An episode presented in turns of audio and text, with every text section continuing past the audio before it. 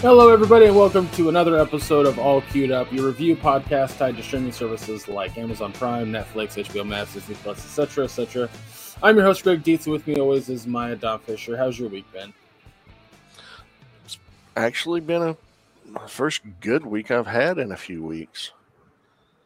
Uh, for the most part, um, got you know continued doing some miniature painting. Uh, playing uh, copious amounts of Dungeons and Dragons. Uh, yeah, you know, just.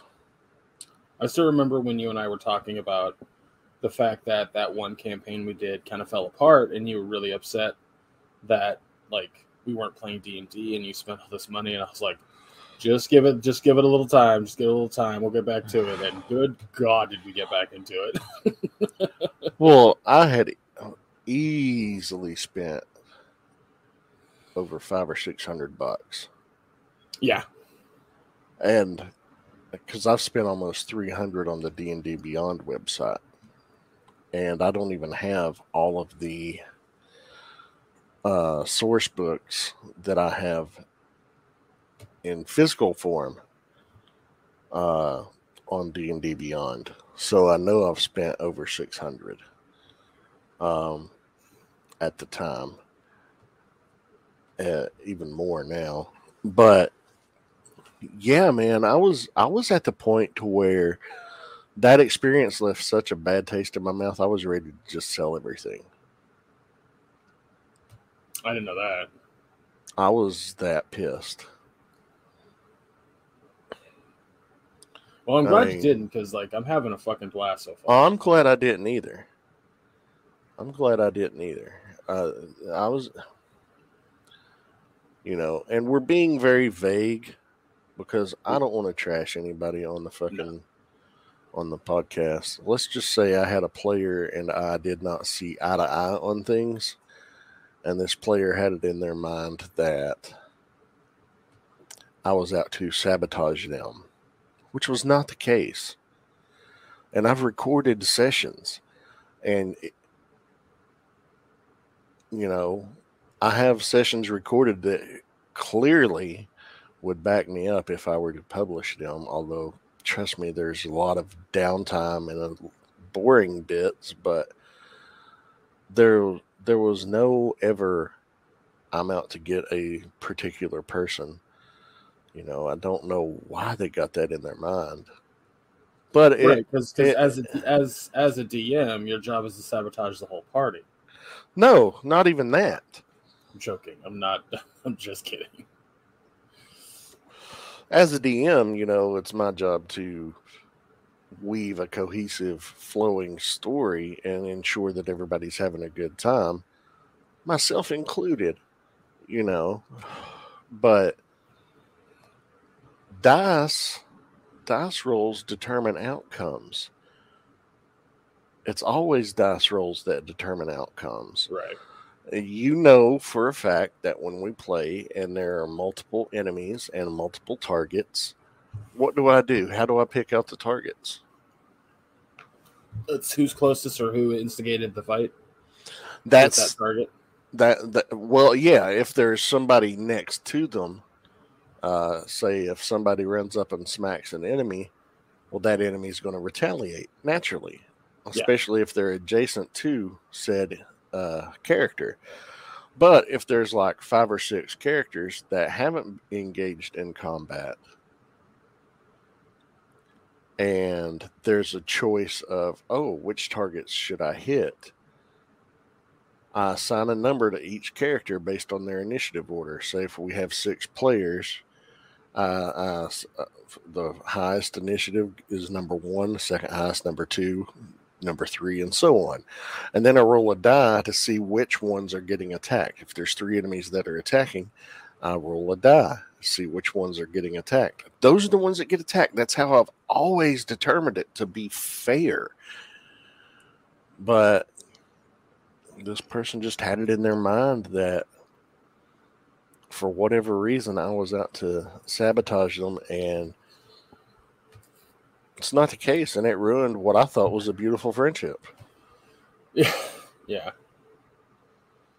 It was unfortunate too because it's it turns into like this situation where, um, it, it in in it affected a lot of things. It affected Uh, a lot of things. Yes. and uh but that was you know like to not get too deep into it that was something that was was was upsetting for me just the fact that like i had expressed to maya that i have had nothing but bad experiences when it comes to tabletop d&d or just tabletop games in general in regards to rpgs um and so the fact that that happened i know upset you as well because you were like I, you didn't want me to have a bad experience in your game and then it happened anyway, and you were like, "Ugh." Which also soured you on it It even really further. Soured you on it even further. Uh, soured another person even further. Um, but then, after some time passed, you started wanting to play again I started because of listening to Critical Role. I was gonna say the the thing that got me like really back into like more interested suddenly was not just Critical Role, but when we reviewed um The Legends of Vox Vox, Machina. Machina. and Yeah, I was like, I want to listen to this podcast, and then like that just that just got it in, got it going. but yeah, and here's the thing. I'm running three campaigns now. And nobody's having a bad time.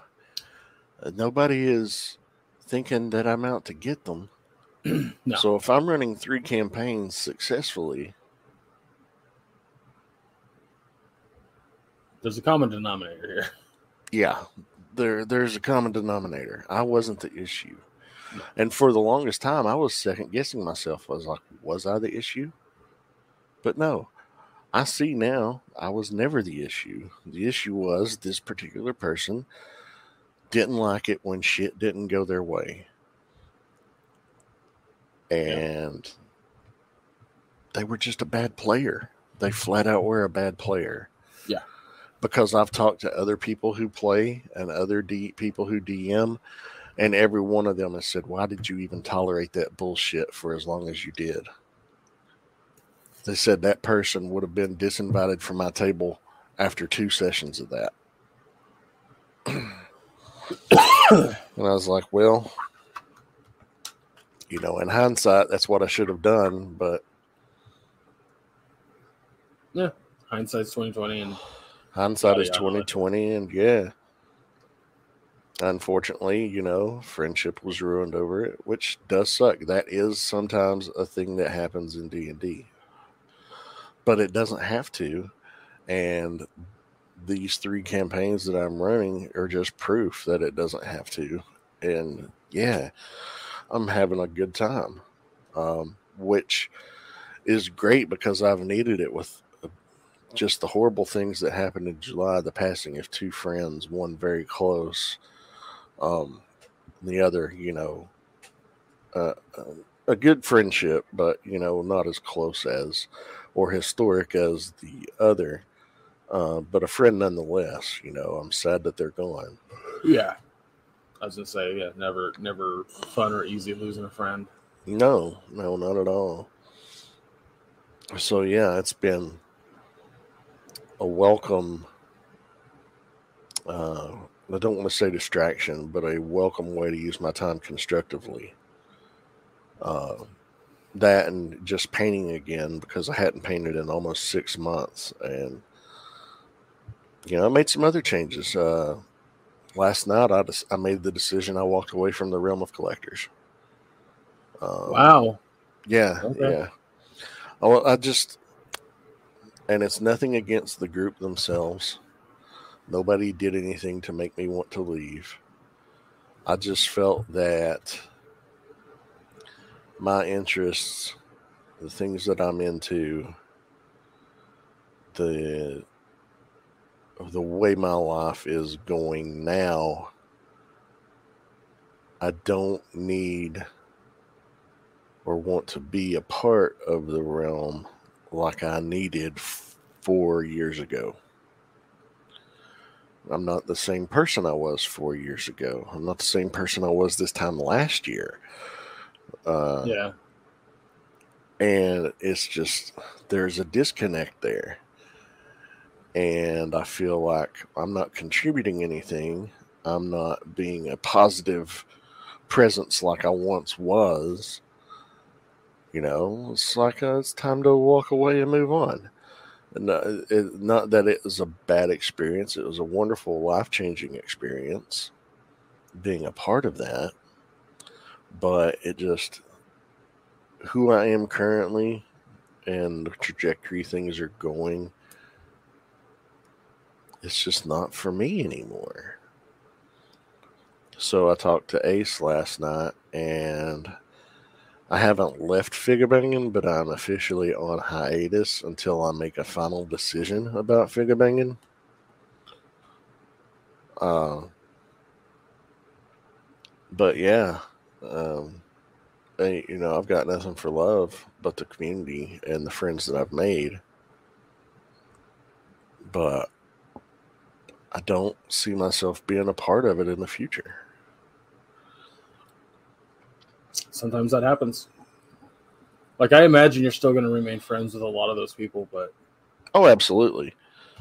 I did. I did clean up my friends list last night, though. I was like, people that just added me because I was on a podcast in the realm, or just added me because I was on MPSP Theater, or just added me because I was in the realm and I was popular, especially when I almost died, and they raised money for me. Uh, when I was in the hospital, able to come home and everything. People that I had never ever had any interaction with or spoken to. And I was just like, just trimming the fat. Yeah. You know, it's like it's not needed. I don't need, like, I have over 700 friends on Facebook. And I talk to a lot of people on a regular basis. Um, you know, just my normal daily circle of people that I talk to numbers a couple of dozen that I talk to on a regular basis daily. Uh, weekly, it's probably over a hundred different people that I check in with and talk to. Um, you know, and periodically out of that 700, I'm contacting a lot of people or vice versa. So, yeah, I was definitely trimming the fat. And it's it and it's nothing malicious or ill intent uh, towards any of those people. It's just like if I've had no interaction with you, sorry, I'm yeah. moving on. You know, I don't I'm decluttering a little bit, I guess, if you put it that way, for lack of a better term. But yeah. yeah, I'm just trying to move forward with a lot of things or move in the direction and the trajectory that my life's going. And sometimes, sometimes, as my therapist said, you know, friends are seasonal and the season changes. Um, yeah. It's an interesting way to put that. Mm-hmm. But yeah, that's that's things that have been going on with me. What about you? What's been going on with you this past week? How's how's your week been? Um, stressful. Uh, we uh, I've just been trying to get things done around here. Like I, I think I mentioned last week, you know, or the week before that. Should I don't know. Transmission went out of the car, so we haven't had any transportation. And trying to get help from certain friends and family has been a headache. Um, love him to death. Thanks for the help, but I've told you privately, and I'm not going to go into the details for the podcast. Sorry, sorry, all listeners. it's just it's just been a lot, and like, um, uh, last night was like I wasn't sure I was going to get to sleep. I was so stressed out, and then I got shit going on today, and it's just it's just a lot. But, um, yeah, other than that, it's just been a lot of Fall Guys, which has hit two years today. I've been playing that fucking game for two years, and it's it's it's honestly been a godsend. Um, I, I, I it's it's gonna sound really strange, but you know how we all have those things in our life that are the thing that get us away from the the the stresses of life. Um, Fall Guys has been that for me for two years. Mhm. Uh, you know, back when the game was still new, um, I played it all the fucking time because I was stressed out about the the state of the world, state of Yeah. the United States, I should say. Uh, you know, I would watch the election results while playing Fall Guys. I anything that was going on in my life, like you know, my dad being in the hospital for that one stint, like I'd come home and just play Fall Guys until I heard from him, you know. And now it's it's it's even here for me when I'm dealing with this stuff. So, you know, like if anyone's just like, "Oh, you just play a lot of Fall Guys," it's not just because I play a lot of Fall Guys. I play a lot of Fall Guys because it's like it's nice to be good at something that you know you can get consistent wins in, and uh, just have a good time with a few friends. Yeah. There's been some like drama recently within the Fall Guys group that I'm a part of. Uh, it's really fucking stupid and silly. Um, but uh, other than that, like, it's my Jimmy Jams, and I don't think I'll stop playing anytime soon. I mean, I play other games all the time, but it's my consistent. I can't to. believe that fucker's two years. Yeah, I remember two years ago today, we were excited because we had saw we had seen it at the uh, Devolver Digital E3 presentation, Yeah, and we were like, "That looks like stupid fun," and we both immediately downloaded it that first day it was available. And I mean, Well, I- you've, you've played far longer than I have, but we've both been playing it for two years now. Well, I played it. I played it before everybody else too because uh, I was in the beta Oh, that's right, you were. in July. Yeah. Um, I mean, there's people that have been playing it longer than me because they were in the beta on PC before it went to console beta. But, um, but yeah, like because it was at the Devolver Digital conference and they they had that fake game where you're going through a convention center Mm-hmm. and I had pointed it out to you. I'd point like I think you because I think you and I watched that that digital conference. And I was like, "Fall Guys," and you're like, "What's this?" I was like, "It's like fucking um uh, what did I say? Uh, Wipeout." but Yeah. like, there's a bunch of players, and you were interested. And then I played the beta, and I mentioned it to everybody. I was like, "We gotta fucking download this." And Andy's like, "Oh, give it a shot," and we fell in love. What was really funny to me, and I've been trying to tell this to people all the time, is that Fall Guys has always always had bugs. It's always had some kind of issue. Yeah. Because for the first month, I want to say, month and a half, uh, anybody that was on a base PS4, so you and Me. Andy, um, we're dealing with terrible fucking controller lag. Uh, And see, I didn't realize it. I didn't No. realize that it was an issue. No, it was it because my experience from it was I heard I heard people saying it within half empty, which that died real quick. Um it was like they did that last stream and then everyone was like peace. Uh anywho, if it weren't for if it weren't for half empty, you and I wouldn't probably be friends. Um Yeah. Uh, what was my thought process on that? Jesus Christ, it's gone. Bugs. bugs, Bugs controller lag. Um, yeah. So the game's always had bugs, and like the games continues to still have bugs. And you like you'd think the game never had bugs the way people react. like the absolute like I've been playing this game for two years and and I'm tired of these bugs, and I'm like, you're now tired of them? That's Hmm. wild. I think I made a joke to a guy on Facebook because I'm in this community now, where he was complaining about the bugs, and I'm like, I'm like, would it really be Fall Guys without some kind of issue? And he just got all mad at me, and I was like, okay, whatever, man. I was making a joke. It's like I've been playing this for ten years.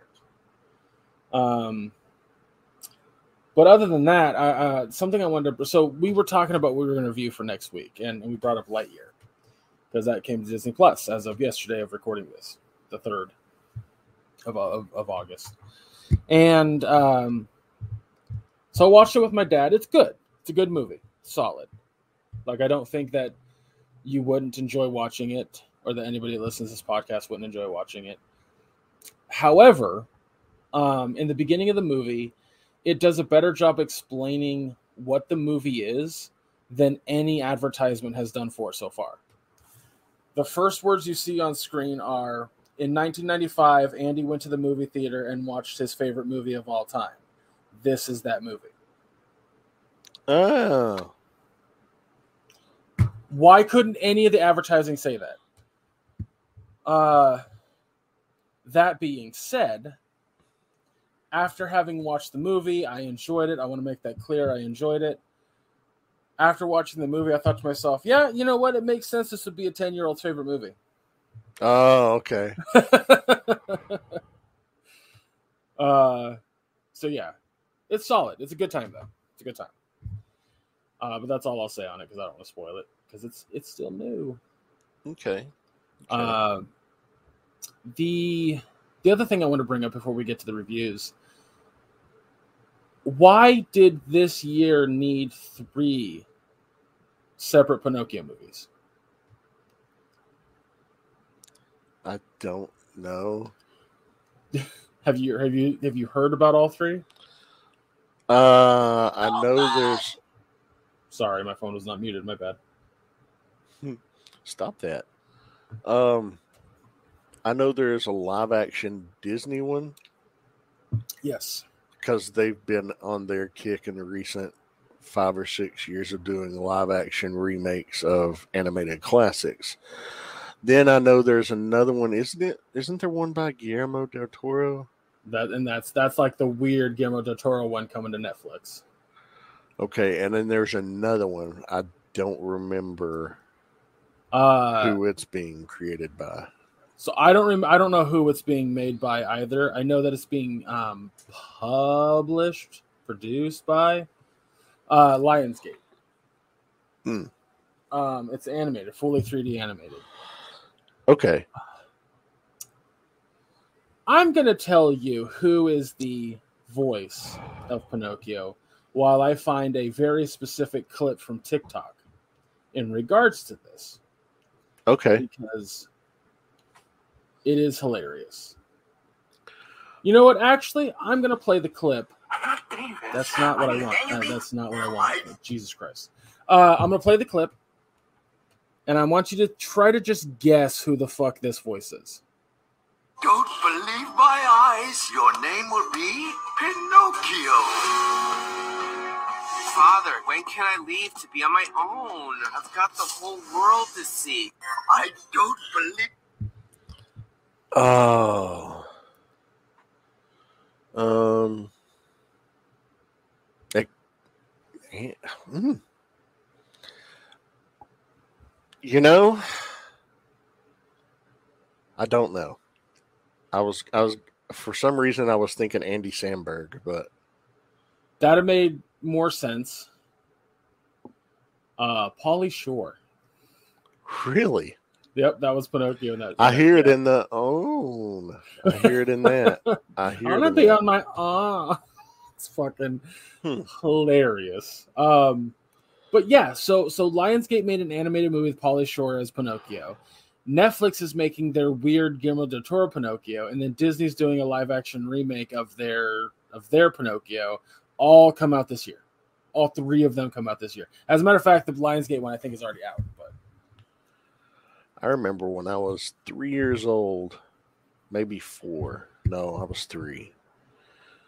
I watched Pinocchio and the scene where Pinocchio and the other boys are in a pool hall smoking cigars, drinking beer, and then they turn into jackasses.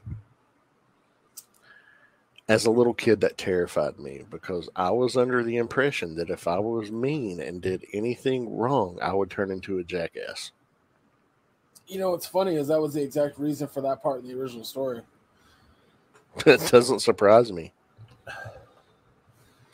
Fucking old school stories are all like that. They're just like, hey kids, if you fuck up, the guy's gonna come and steal you and then eat your bones. The fuck? That was in the fucking 70s when I saw that shit. And it still resonates with me. It's like, fucking jackass. I never thought of that. I never thought that is literally saying, don't be a jackass. All right, guys, that's it for the podcast. I'm going to go. Oh my God. You know how, like, there's those moments where you're like, I just now figured it out. What the fuck? I was today years old when I learned this. I saw a guy on TikTok yesterday who hates pickles, and he was like, he was gonna, he was, was going to proceed to make fun of people who who like to eat pickles, but then the girl doing the recipe was like, you take a bunch of cucumbers, you slice them up. He's like, did I just learn at at age 25 that pickles are just pickled cucumbers? Wow. And I'm like, okay, man, you know what the pickling process is, but you didn't know that. That's wild. Well, um, so now that we're past everything, why don't we go ahead and start reviewing things? We can do that. Um, my fucking app was all wonky. There we go. So we're gonna start with uh, we're gonna talking about the players finale. Um, the documentary we met in we met in virtual reality, and then cap it off with the Russo brothers Netflix original, The Gray Man. Um, so why don't we go ahead and jump into the players finale? Well, this was the uh, last episode. That's what finale means. Uh,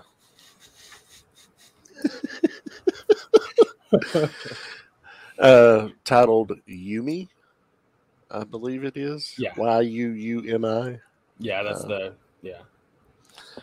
yeah. uh, basically we see Team Fugitive. They adv- uh, it episode nine carried off. They were up two games to one against uh, TSM, and it looked like they were on the verge of collapse. Episode ten picks up in the locker room with a few minutes to go before their next match. Um, and Braxton gives a speech, rallies the team, and Cream Cheese goes out and basically puts his faith in Organism, and Organism calls the shots. They end up winning their first ever league championship series title against TSM, which had been their rivals and who had beaten them four times consecutively in the finals. What was Um, so before we move on to the second half of the episode, um, because I just happened in the first like 10 minutes, 10, Yeah. 15, something like that. Yeah. Uh, I was laughing my ass off at cream cheese comparing this magical cat within the lore of League of Legends to mm-hmm. his experience dealing with organism. Yeah. Holy shit, what a weird fucking analogy to make, but the fact that he was making it and it worked was genius writing. Yeah. Like it was hilarious, but well done. Yeah, like because it's it's it's that perfect combo of fucking absurd. Would you say it was a works- wombo combo? Yes.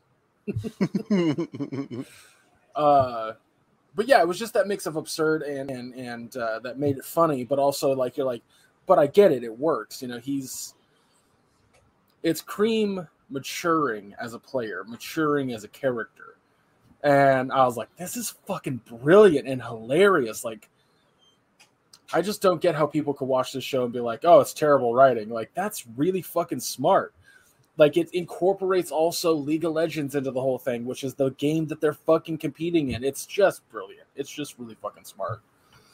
So I was I was cracking up and being like, "This is really fucking cool," because I'm cheering on I'm cheering on fucking Fugitive. I want them to win, And they and they do. and they do. Yeah, I was I was I was all I was fucking happy for them. And four games. They they uh that was part of Braxton's uh speech there uh, in between matches. He was like, "Look," he said, "TSM and Foresight have never lost a game five in the finals, and they're not going to today because they're not going to get to a game five. Yeah, And he's like, "We're going to go out there and we're going to win this bitch," and and they do. They they fucking won. And it was great, and everybody's celebrating everything. And and they and they said, "Well, what's next? Now that you won this?" And organism was like, "We're going to win worlds." he didn't like, even say "What?" we're gonna win worlds. He said focused on. Uh, oh, he says, "Yeah, I'm focused on worlds." And they're like, "Yeah, but how do you feel in the moment?" He said, "I'm focused on worlds." Yeah, he just kept repeating that. and you know basically worlds is a month long tournament in korea playing on or south korea specifically uh not north because they don't like people um but well they don't I mean, um, truth and comedy. Yeah. So every, they go to North Korea or go to North. They go to South Korea. Uh, the South Korean server is notoriously known for being the most difficult server in the world. The players there are phenomenal. And, and that's on like it, it there's any big big fucking uh esports type game you can think of north korea is the sorry South south, Korea. korea. is the um they're the cream the of the crop. yeah because they they actually have like kids will full on drop out of high school and go to go to schools exclusively designed Yeah. for esports Yeah, And their government actually funds the teams. Yep. Like they take it seriously in, in, in South Korea. Like very seriously. The whole country does. hmm And you know they get over there, and cream cheese is like, "Oh, this is my third world." You know, so I'm like the resident expert on Korea, and there's fucking two Koreans on the team. That was and then he, then he changed the story. He's like he's like Okay, yeah. Maybe maybe second second most knowledgeable. Like, oh god, shit was fucking hilarious.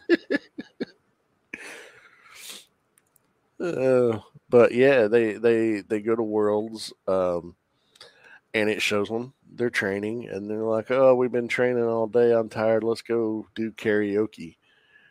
And it's still early in the evening. The organism's still wanting to have scrimmages, and it's like we need to train more. We're not these these guys are good. You know, we're we're getting the floor wiped with us and he doesn't feel that the rest of the team is taking it seriously. They're still stuck in that moment. We won the LCS. You know, we're content with that. He's not content with that. And it blows up, and he lets them know that he is not content with just an LCS title. He wants to be a world champion. He wants to be the best player in the world. And if they're not on board with that, if they don't want more, he doesn't want to be a part of it. And he walks away from Fugitive after they go one and five in the world's competition and get eliminated. Uh, we see Organizm doesn't travel home back to the States with the team. He stays in Korea. He and his brother stay in Korea. And he signs on with Never Lost. Uh, and is being paid even more money with Never Lost to train uh, to be that best player in the world. And you see him start climbing in the ranks. And the rest of the team, Fugitive, is devastated by this. They're like, oh, how do we recover? And Sorry, bringing on Frogger. fucking killed me. That was Yeah. absolutely hilarious. Yeah. Hey, look, me and Frogger, cream cheese, cream cheese and Frogger together again at Carl's Jr. What does it mean? And Frogger's like, we just really like Carl's Jr. I got I gotta say something about Frogger's character though, because the show again, very fucking expertly and brilliantly written. Frogger is the type of character who's supposed to be the folly to cream cheese. Like that's his entire point to an extent. But the writers of the show took it to the next level. So if you remember, I, I think I was talking about last review or like episode nine or eight, I don't remember which. But there's the shot where Fugitive just destroys whatever Team Frogger was was like drafted to. And- Digitas. Okay. Um, and they go to like say hi or just like whatever, and it's real fucking brief, and it leaves Frogger on the stage, kind of just like confused or like Mhm. with a sense of longing or lo- like like he lost something, right? Yeah. not just the game, but more than that. So his entire character arc goes from uh goes entirely from this is my best friend. There's no way that Cream would ever get rid of me. There's no way I'd ever be replaced to being replaced to going to another team, losing, and then full circle back to fugitive as if nothing changed because Frogger is the type of guy who just needs acceptance, not anything else. And so watching his character arc from a passive perspective like goes into exactly what I love about this show. Like we didn't have to see that, but they made sure we did. And not only is it fucking funny, but it's also like there's that little bit of heartbreak in there like like the actor who's playing Frogger, like yeah, he's dumb, but he, there's that little bit of heartbreak, like that little bit of like, ah, it's, so, it's just I don't know, man. It's so, it's just it's just brilliantly fucking formed. I love it. Yeah. I, mean, this show was well done. I hope, I hope we get a second season. I really do too. That last shot, like, was so sad. Yeah, it just- was. I felt so bad for like that's the thing. I remember starting the show, we were talking about how much cream cheese annoyed the shit out of us, but was also hilarious. Like he's that kind of character you you you didn't want to root for, but he was there, so it was funny. And then as the series went on, you, I don't know. I personally was just like, man, I feel really bad for cream cheese. Yeah.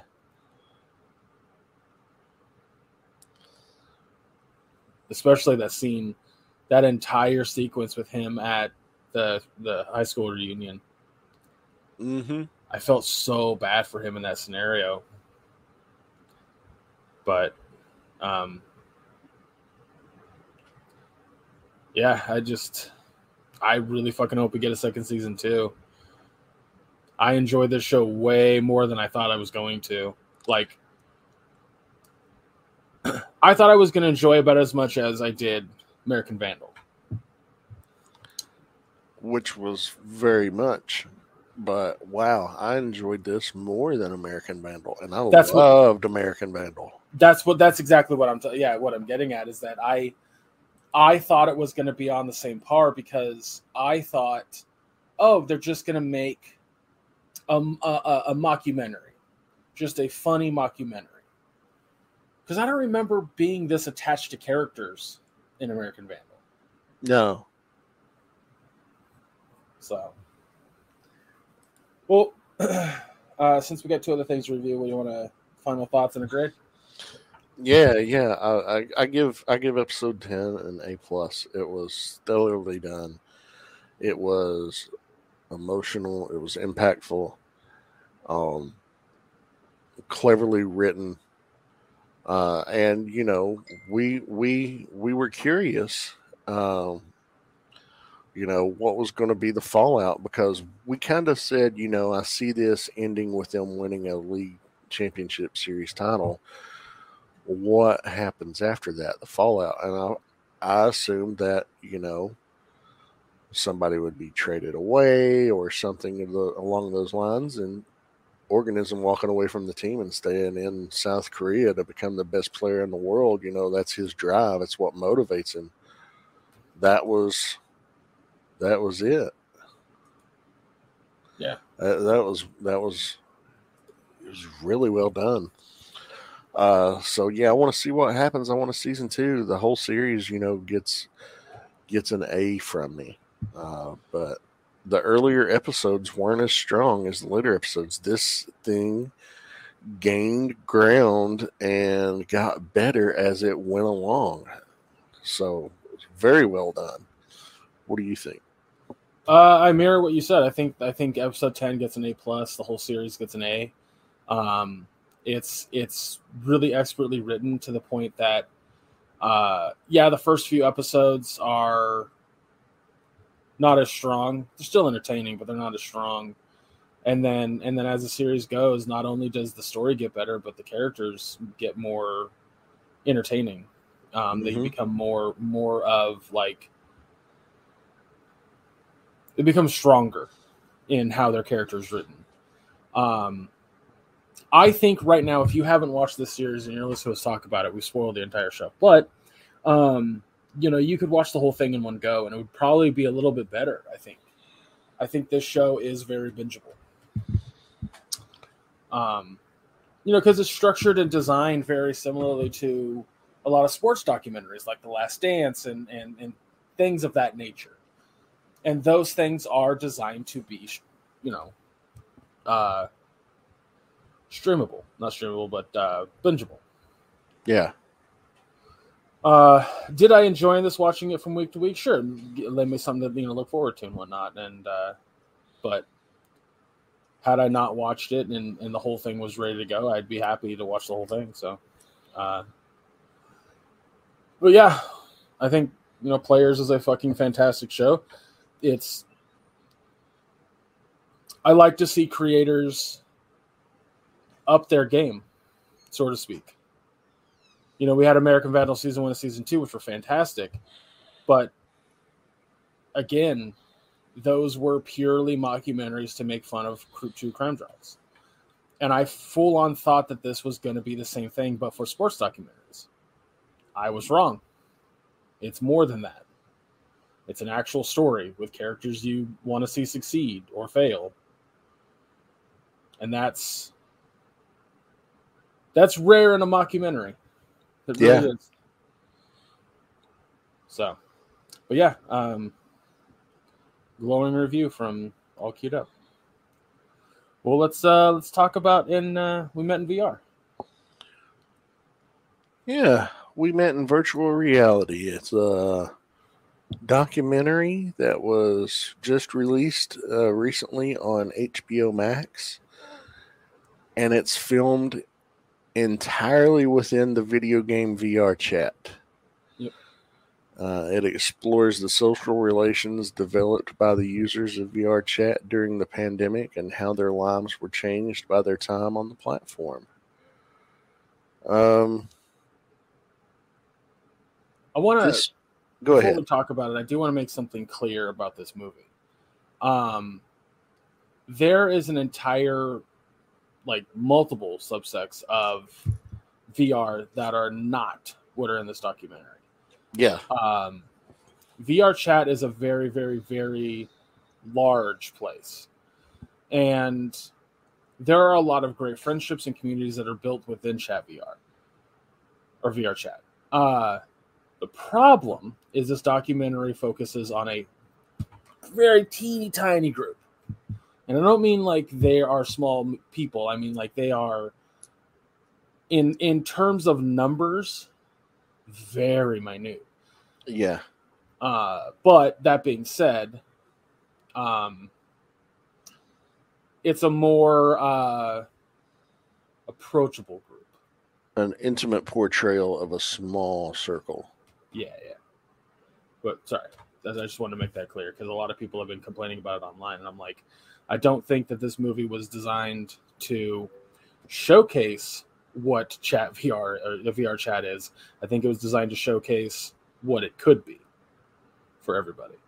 So, but go ahead. Sorry, just want to, to clear that Oh no, no, no. Uh,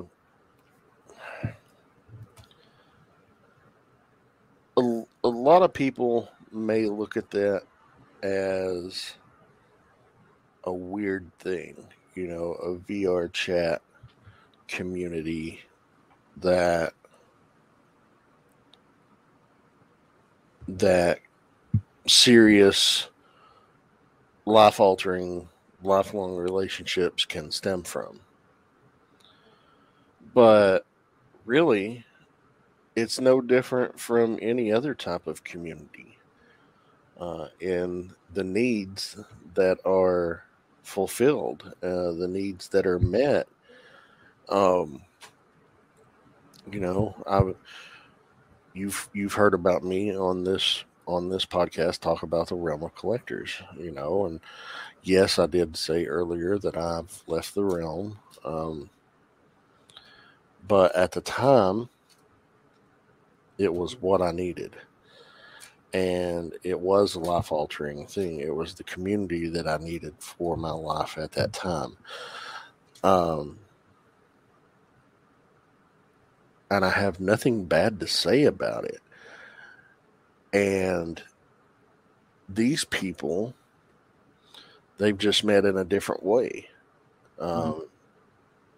But they're getting the same community experience and interpersonal relationship experience that I was getting. Um, you know, so I'm not knocking the how. The presentation, however, I wasn't a big fan of. In what regard? Just out of curiosity, obviously. Like filming the entire thing in the VR. I like it was difficult for me to um, be immersed in it. And I think this will be a problem for casual observers of this. Uh, I, will put. I'll, I'm gonna, I want to say this about it. If mm-hmm. this was a documentary filmed in real life, it's still been a little bad. Like, um, I do not understand the necessity to have long arbitrary shots that last way the fuck too long in any documentary, let alone one in a virtual space. No, no, I agree, and that's what I was going to say. I think, I think that this could have benefited from having some live action interspersed with the VR because doing it entirely in VR and like you said, these long, drawn out shots with no dialogue but just chatter. Yeah very distracting, very difficult to get into. But that being said, you know, the the actual purpose that these people have found, I admire that. I, I relate to it. I relate to it. Hell, you are, you and I are we consider each other you're one of my uh, best friends, yeah. Exactly, and the same applies to you for me. I never would have happened had it not been for an online gaming community on Twitch that yeah. essentially doesn't exist anymore. But our relationship, even though we're not a part of that community anymore, is still super close which is wonderful. That's the thing that you can get out of these things. So it's it's a cool idea at a look at how community can evolve and grow. But I just think it could have been presented so much better. So much better. I completely agree with you. I think one of the things that I kept thinking about watching it was like this is this is a great the, the, these people's stories are interesting. These people's experiences are interesting. And you could have done the documentary in a way that that showcase like i understand that these people are using vr chat because they don't like who they are in real life. You know they have whether it's whether it's a mental block or a physical block they're not happy with who they are in real life and they feel they can be themselves in this virtual space I get Mhm. that. I relate to that. But letting us see how these people get along in real life intermixed with their VR life would have been, would have been far more so much more interesting. Yes, especially the one guy who lived in Miami and his online girlfriend who lived in the UK. Show their meeting when he goes to the UK, and then they're talking You know- about even outside of that, Maya, I would have loved to just seen how they were get like what they were doing outside of VR. Like, imagine this in your mind: we watch their wedding in VR, right? We watch their wedding, Mhm. and then it cuts to both of them in a split screen, taking off the VR headset and doing what they would normally do in their life. away Yeah. from fucking VR. yeah, show me that. Oh, have Show so me. fucking good. show me how they spent the time together in person because you know they obviously well hopefully they weren't spending it in VR together like hey let's do VR in the same room it's like this person just traveled 5000 miles to be with you spend all the time that you have together in person doing things in person that you would normally do in your everyday life you know I realize that it's in a, during a pandemic and everything, and there's uh, going to be limitations about, but show some of that.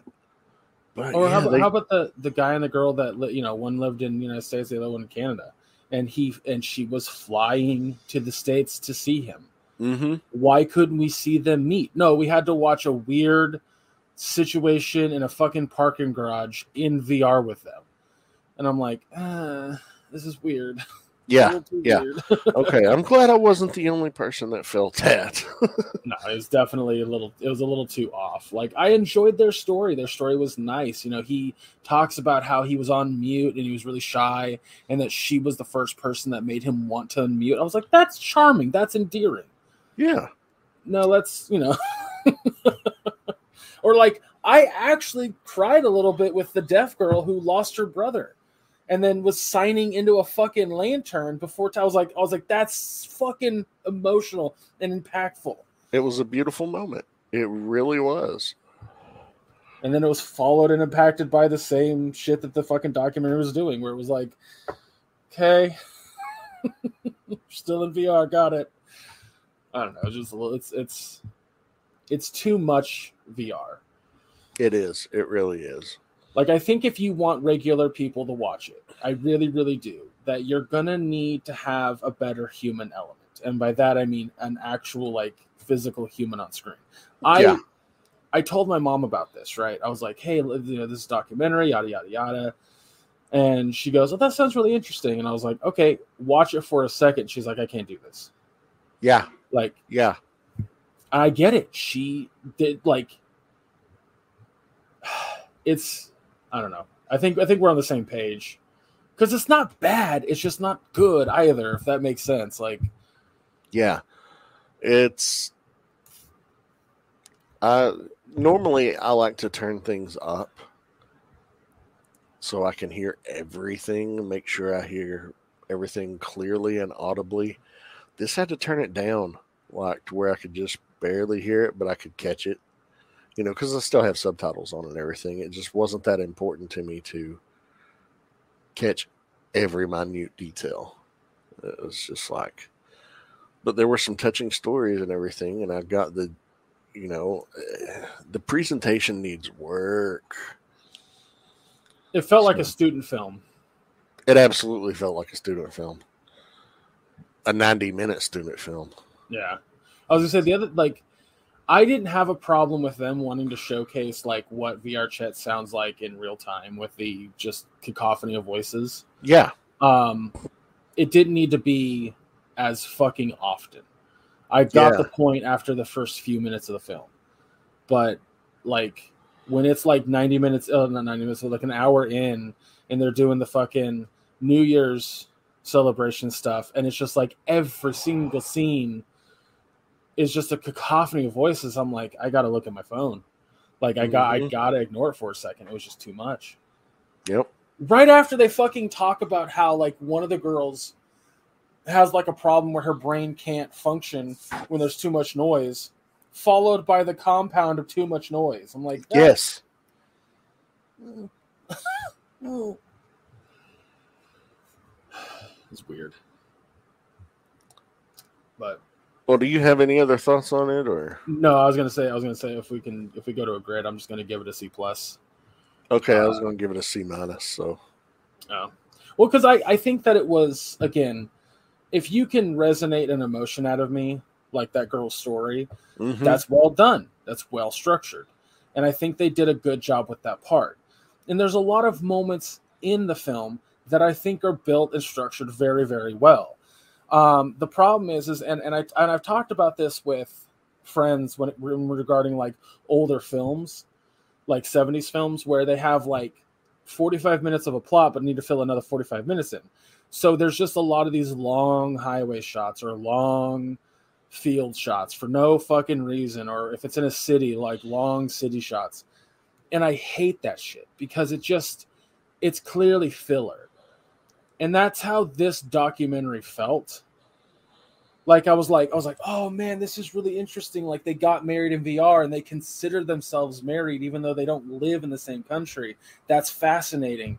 Why are we watching them on a fucking monorail? yeah, So that's why I'm giving it a C plus because it was interesting enough. But again, the pre- like you said, the presentation was just real poor. yeah, So yeah. I, I would give it a higher grade if it were intercut with the actual people and presenting them in actual situations outside of their time in VR. And yeah, it's just and you know, maybe this was the only way they could film it because of limitations. I get that. I understand it. It's it was. it's I, a I, very bold move. I looked at uh, uh, how the film was made, and it was an Indiegogo. Okay. So I don't think that like they definitely didn't have the budget to meet the people in real life. But regardless, Yeah. I think, you know, maybe revisit the project and do it in a more traditional sense. Guarantee you it'd make it better. But yeah, but yeah. Well, it's, well, it's it's it's a thing that exists, and it's interesting enough. it's a good idea. It's a really fucking good idea. It just needs to needs to to be produced better, I guess. Is how you want to say that. Yeah, But um, well, let's get on to the last thing we're going to review: The Gray Man by the Russo brothers. If you don't know who the Russo brothers are, then I don't know what to tell you. But they made uh, Avengers uh, Endgame and Infinity War. Also, uh, Captain America, Civil War, and Winter Soldier. Yep.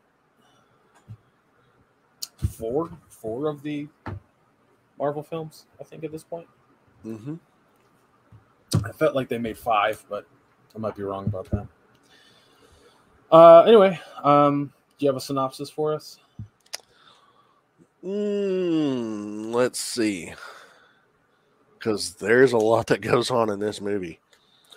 Ryan Gosling plays, uh, starts out, he's in prison and he's uh, approached by Billy Bob Thornton. Billy Bob says, We're going to commute your sentence and you come and work for us. Who are you? The CIA.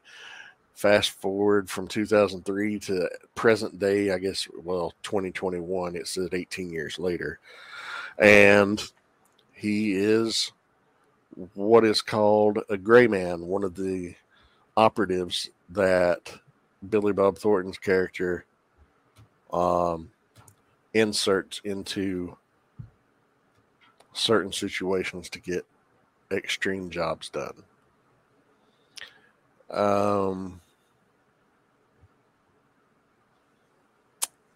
and his first target happens to be another gray man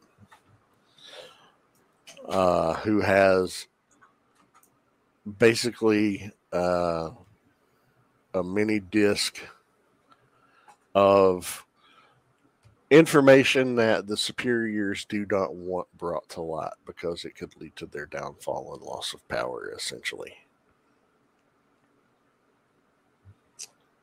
That's, I mean, I think that's the whole plot. Yeah. Chris Evans has a porn stash in the movie.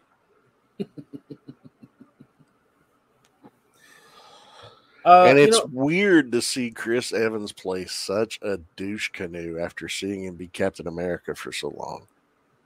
I mean, it shows his range. I don't. have- Did you ever see Knives Out? I haven't seen Knives Out, but I have seen Not Another Teen Movie, which was his first role. First off, you got you got to watch Knives Out. The movie's fucking great. Um, but uh, he's also plays a douche canoe in, in Knives Out. Not as much of a douche canoe as in Gray Man, but he still plays a douche canoe.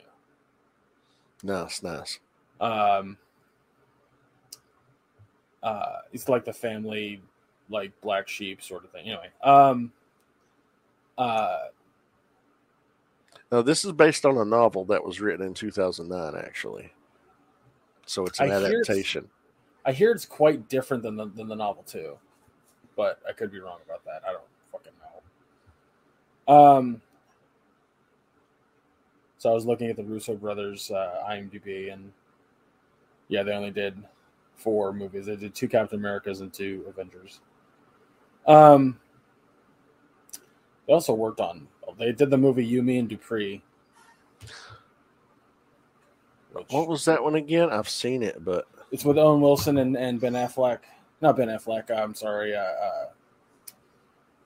Vince Vaughn? no. No. Fuck is his name? Shit. Now I got to fucking look it up. Why? I just had it up, and my brain's like, nope. Go fuck yourself. Matt Dillon? Uh, no, you, me, and do. Matt Dillon. uh, Oh, it is Matt Dillon. I thought it was. um Oh my god! This is this is terrible because I can't remember his name. For Ben Stiller.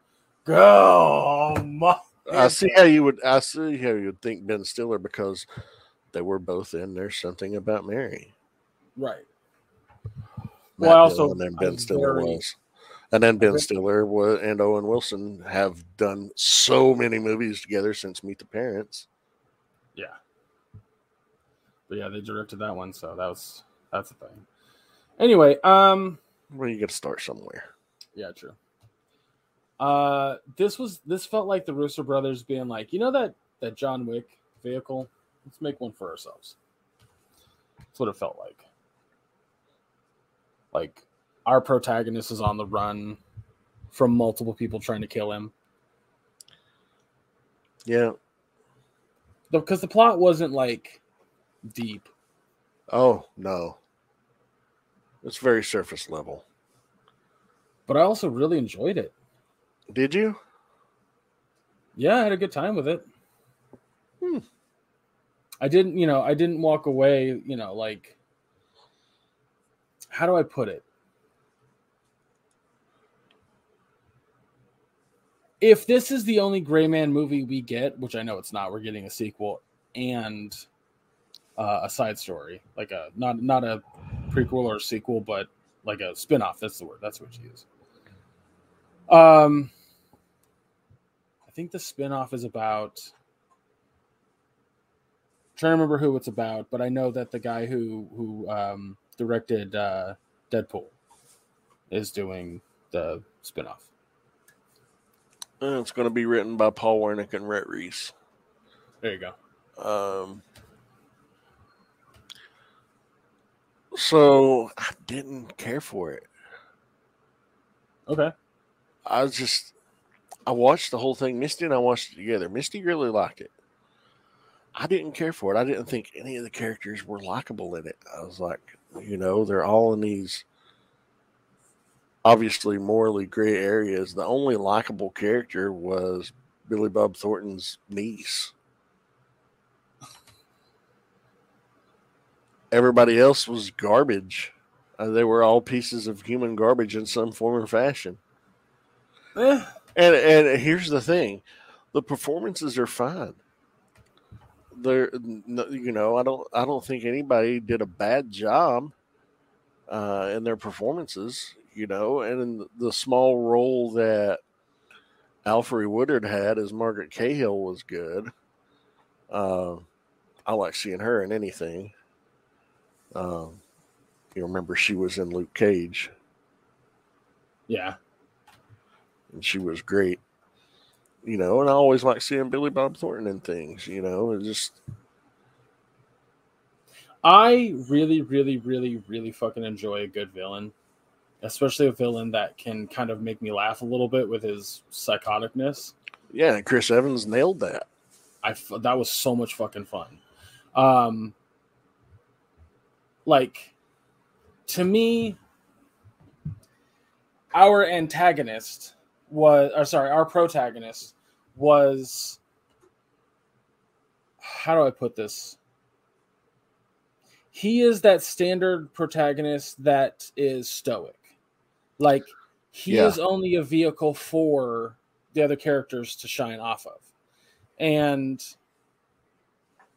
I thought Chris Evans was so much fun as a villain that that's what really I enjoyed most about the movie. I really enjoyed the action too. I thought the action was really fucking solid. And I love a good like mindless action movie. And and you know, truth be told, that's what this movie is. The plot's not deep. The fucking the story is is is formulaic. Um but I don't think it wasn't.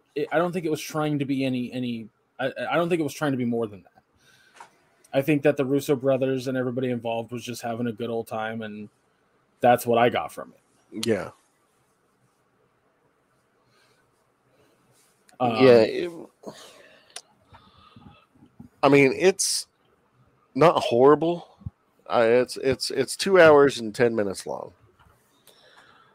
Uh, it's you know, if you enjoy action movies, you're going to enjoy this. I'm sure. If you like John Wick, you'll be like, well, this is not John Wick, but it's serviceable. Yeah, it's fun. I, I thought it was fun. I, I had fun with the action. I don't know. Oh, pardon me. Um, I don't know. I, I I get where you're coming from. I get where you know where your opinion lies, but this felt like it was right in between what makes John Wick special and what makes the Fast and Furious movie special. Okay, okay. Yeah, I'm not saying it's bad. I'm just saying I didn't care for it. Yeah, yeah, I got you. Like you, you clearly understand why we would enjoy it, but it wasn't your bag. Yeah, exactly. Yeah, I get you. I'm just trying to uh, uh, express why I enjoyed it as much as I did. I mean, again, it's it's like I'm just gonna say that right now. This movie gets a B, not a B plus, not a B minus. Definitely doesn't deserve an A. Like No, again, if they if if Netflix was like, "Hey, we're canceling the sequel and the, and the spinoff," I'd be like, "Okay." I wouldn't like I wouldn't be heartbroken over it. I, I think it was fine for like, "Hey, let's watch a movie tonight. What do you want to watch?" Well, there's this new one called Netflix or Netflix. This new one called Gray Man with, um, uh, Ryan Gosling. It looked kind of interesting. Let's check it out. And then we watched it. and We went, "Oh, that was good." I'm gonna go do something else now. like yeah, that's that's how I felt about it. no, I get you. I get you. Um, I'm, I'm, I'd probably say B minus. Um, not quite B worthy, but it's definitely better than, you know, a lot of action films that I've seen in my day. But it's not as good as also a lot of action films that I've seen in my day. Um, but it's just because I didn't enjoy it, I don't recognize that it's not well shot. It's it's it's it's very well shot. It's very well acted. Um, I personally just didn't care for a lot of the characters, but the the actors portraying these characters based on the screenplay and the directorial style, they did a fucking stellar job. Mhm. Is you know, I don't have anything bad to say about the movie, other than it's not you know breaking any new ground with what it's trying to do. Um, No. It's like okay, if you're in the mood for an action movie, it's a good one to watch. Yeah, uh, it. Um, I think you said it best with it's serviceable. It fills a need, and that's you know to have a popcorn movie. Yeah, yeah. Uh, it. Uh, I don't want to say like I use the term inoffensive for movies that I didn't really enjoy, but I wasn't like ugh about it. You know, I feel like unoffensive it works for you, but definitely not for me because I enjoyed it more than you did. But I also enjoy like in a way mindless action. I really do enjoy my Fast and the Furious and John Wicks, you know. I like John Wick, but I've not seen any of the sequels. Oh man, they're so much fun. I just like a good piece of cake, you know what I mean? And you know, if a movie's a good piece of cake, then I enjoyed it. See, I'm allergic to cake. Well, you're allergic to a cake with eggs. That's true. Uh but uh but yeah, we already gave our grades. A B and B, a B and a B minus. Which is higher than I thought you were gonna give it. Um No, no, I'm not here to shit on it. Just wasn't for me. Gotcha. Well, well, well, that'll do it for us, everybody.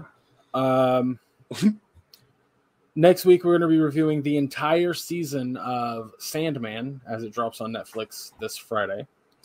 Um, we're also going to watch Prey, which is supposed to drop on Disney Plus and Hulu on Friday.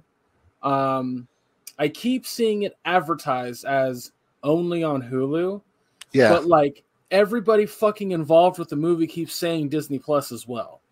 So was, I'm very confused. If I'm not able to watch it and we have to change it to something else, we will let you know as soon as you know we figure it out. But I'm excited about Prey, so yeah, I'm sure you'll be able to see it.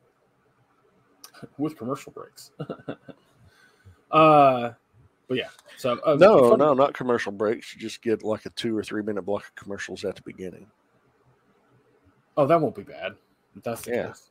Um, Yeah. Shit, that won't be bad at all.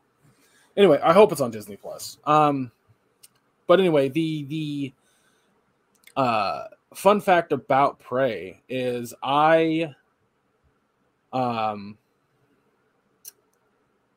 uh, I met the director of this film back in 2009 Oh, cool. uh when I was at uh like back in like from 2000 fucking like 7 2006 2007 um I was watching a show called uh Totally Rad Show and it had three guys who like to talk about comic books, video games, movies, television shows, whatever, cartoons, animes, whatever was new. They would watch it and give their, you know, reviews of things. And I really, really enjoyed Totally Rad Show. Well, the director of this movie was part of that group. And um, the first full length film that he got to, to direct was 10 Cloverfield Lane, which is arguably the best of the Cloverfield movies because it technically wasn't a Cloverfield movie to begin with. Uh, but that's a different conversation. Um. So yeah, this is his second, uh, as far as I know. Um, I don't think he's directed anything else. I know that he he's like he was talking, he was trying to work on Y: The Last Man for a long time. He's done a bunch of shorts for different video games, like he did a Portal short that's really fucking solid. Um, but yeah, in in 2009 when I was at Comic Con, I was sitting out in the lobby, uh, just taking a break, and I saw him walk by, and I was like, "Damn!" And he turns and looks at me. I was like, "Oh man, I'm a big fan. Let me take a picture with you." So I still have that picture with me and Dan Trachtenberg, but That's awesome. when I saw that he got to do Prey, I was like, "Oh fuck yeah, dude! Fucking get it!" Hell yeah, that is awesome. But yeah, it's kind of it's kind of weird to like be a fan of a guy before he became a well-known director. He also did. Uh, he directed the very first episode of The Boys too. I should mention that. Oh, sweet.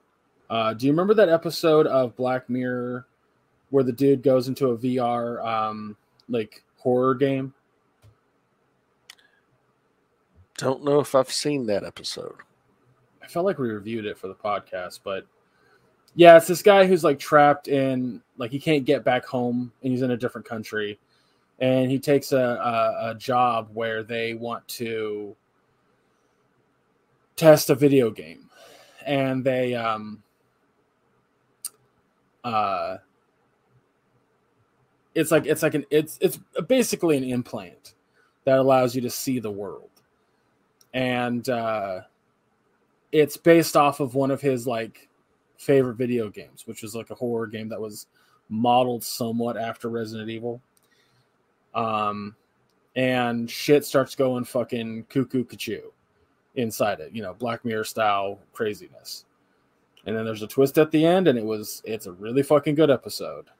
It actually stars uh um Kurt Russell's son. The fuck's his name? Wyatt Russell. Right, Wyatt. Yeah, stars Wyatt Russell. You know, I don't think I've seen that episode then. I think it may have been on the BBC side of things before Nope. they brought it to Netflix. No, it was a it was a it was a new one. It was? Yep, it was. I um don't remember it at all. That's weird. I love that episode. It's really fucking good. I'm trying to remember the name of the episode. It was like season four, no, season three. Play playtest is what it's called. It's called playtest. Then I've not watched it because I haven't watched season one, two, or three. I've only watched seasons four and beyond. You should go watch season three. It's fucking fantastic. Season three was the first season they made after it stopped airing on BBC. Season three was the first Netflix season.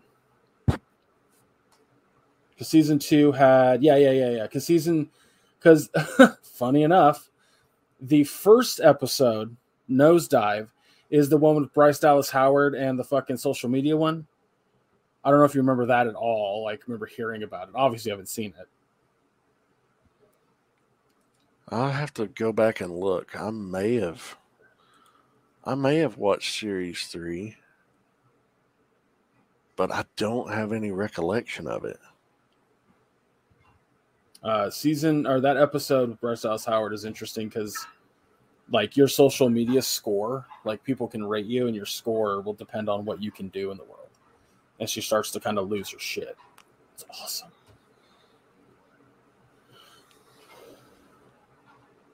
Uh, yeah, I'm I'm reading about I'm reading about the episode synopsises synopses for um, season three, and I've not watched any of those. I have no recollection of any of those. I was gonna say I think we started reviewing it on season four. And season four is when we started reviewing it, and I asked you, "Do I have to go back and watch any of the first three seasons?" And you said no because they're anthologies. Yeah. I said, "Okay, then I'm not going to." Still the case. But I, I would i would absolutely recommend watching season two or season three. It's it's fucking it's really well done. It's way better than season five that garbage ass season. Season five was bad. their best episode was like the fucking throwaway episode with miley cyrus. Anyway. We're not here to fucking shit on that. Anyway so we're gonna watch prey um which is another predator movie so that's fine anyway uh well i got to get going soon so i'm gonna go ahead and wrap this puppy up uh, make sure you follow us on all social medias listed below. That's where you, you know if we update you on anything, if we change it from prey to something else for whatever fucking reason, or if we add something, that's where you know it. I doubt it because to watch an entire season of a show. Uh, still very excited for Sandman. So that's you know that's one thing. Um, uh, bu- bu- bu- bu- check out our Teespring store if you're looking to buy you know clothing for something like it's August, so summer's going to be ending soon and fall's around the corner. So if you want to get, um, I don't remember what fucking warm clothing the website Well, has. I didn't write. I mean, it's another six weeks of summer left still, but almost seven. But yeah, Well, you can but order there's early. but there's hoodies. Yeah, you can order it early. You can have it ready for you. Uh, that's that. Uh, that link is also listed below. Uh, go head on over to our YouTube channel. That's where you can watch the live broadcast of this particular episode.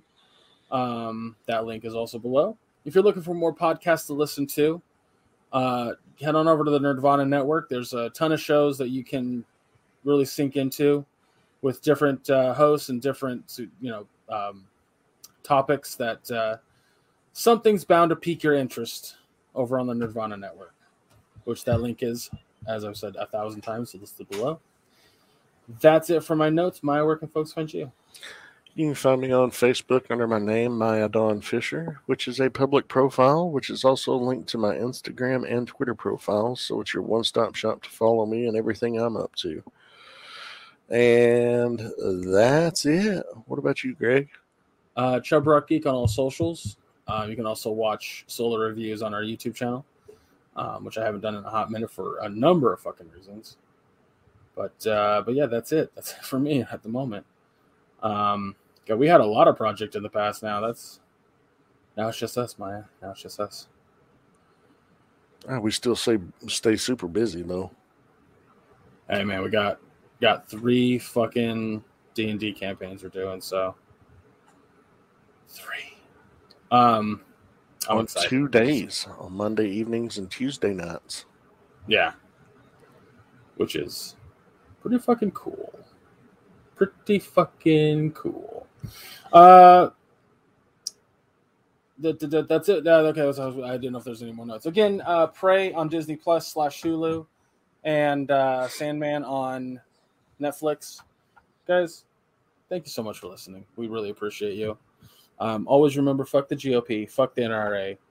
Uh, donate and help where you can. People need help all the time, so see what see what you can do out there. Be be a positive force in the Oh. world. Oh yeah. I didn't even bring that up. The flooding here. Oh Wow. yeah, yeah, yeah, yeah. Fuck. Yeah. Before we go, my region was impacted tremendously by floods last week, a week ago today, as of recording this on the 27th. Um, like, I know people who have lost everything in these floods, uh, literally everything and I've seen pictures and videos of the devastation. And I'm very fortunate where we are. We weren't affected or impacted at all. It was just heavy rain for us. We live right next to the fire department.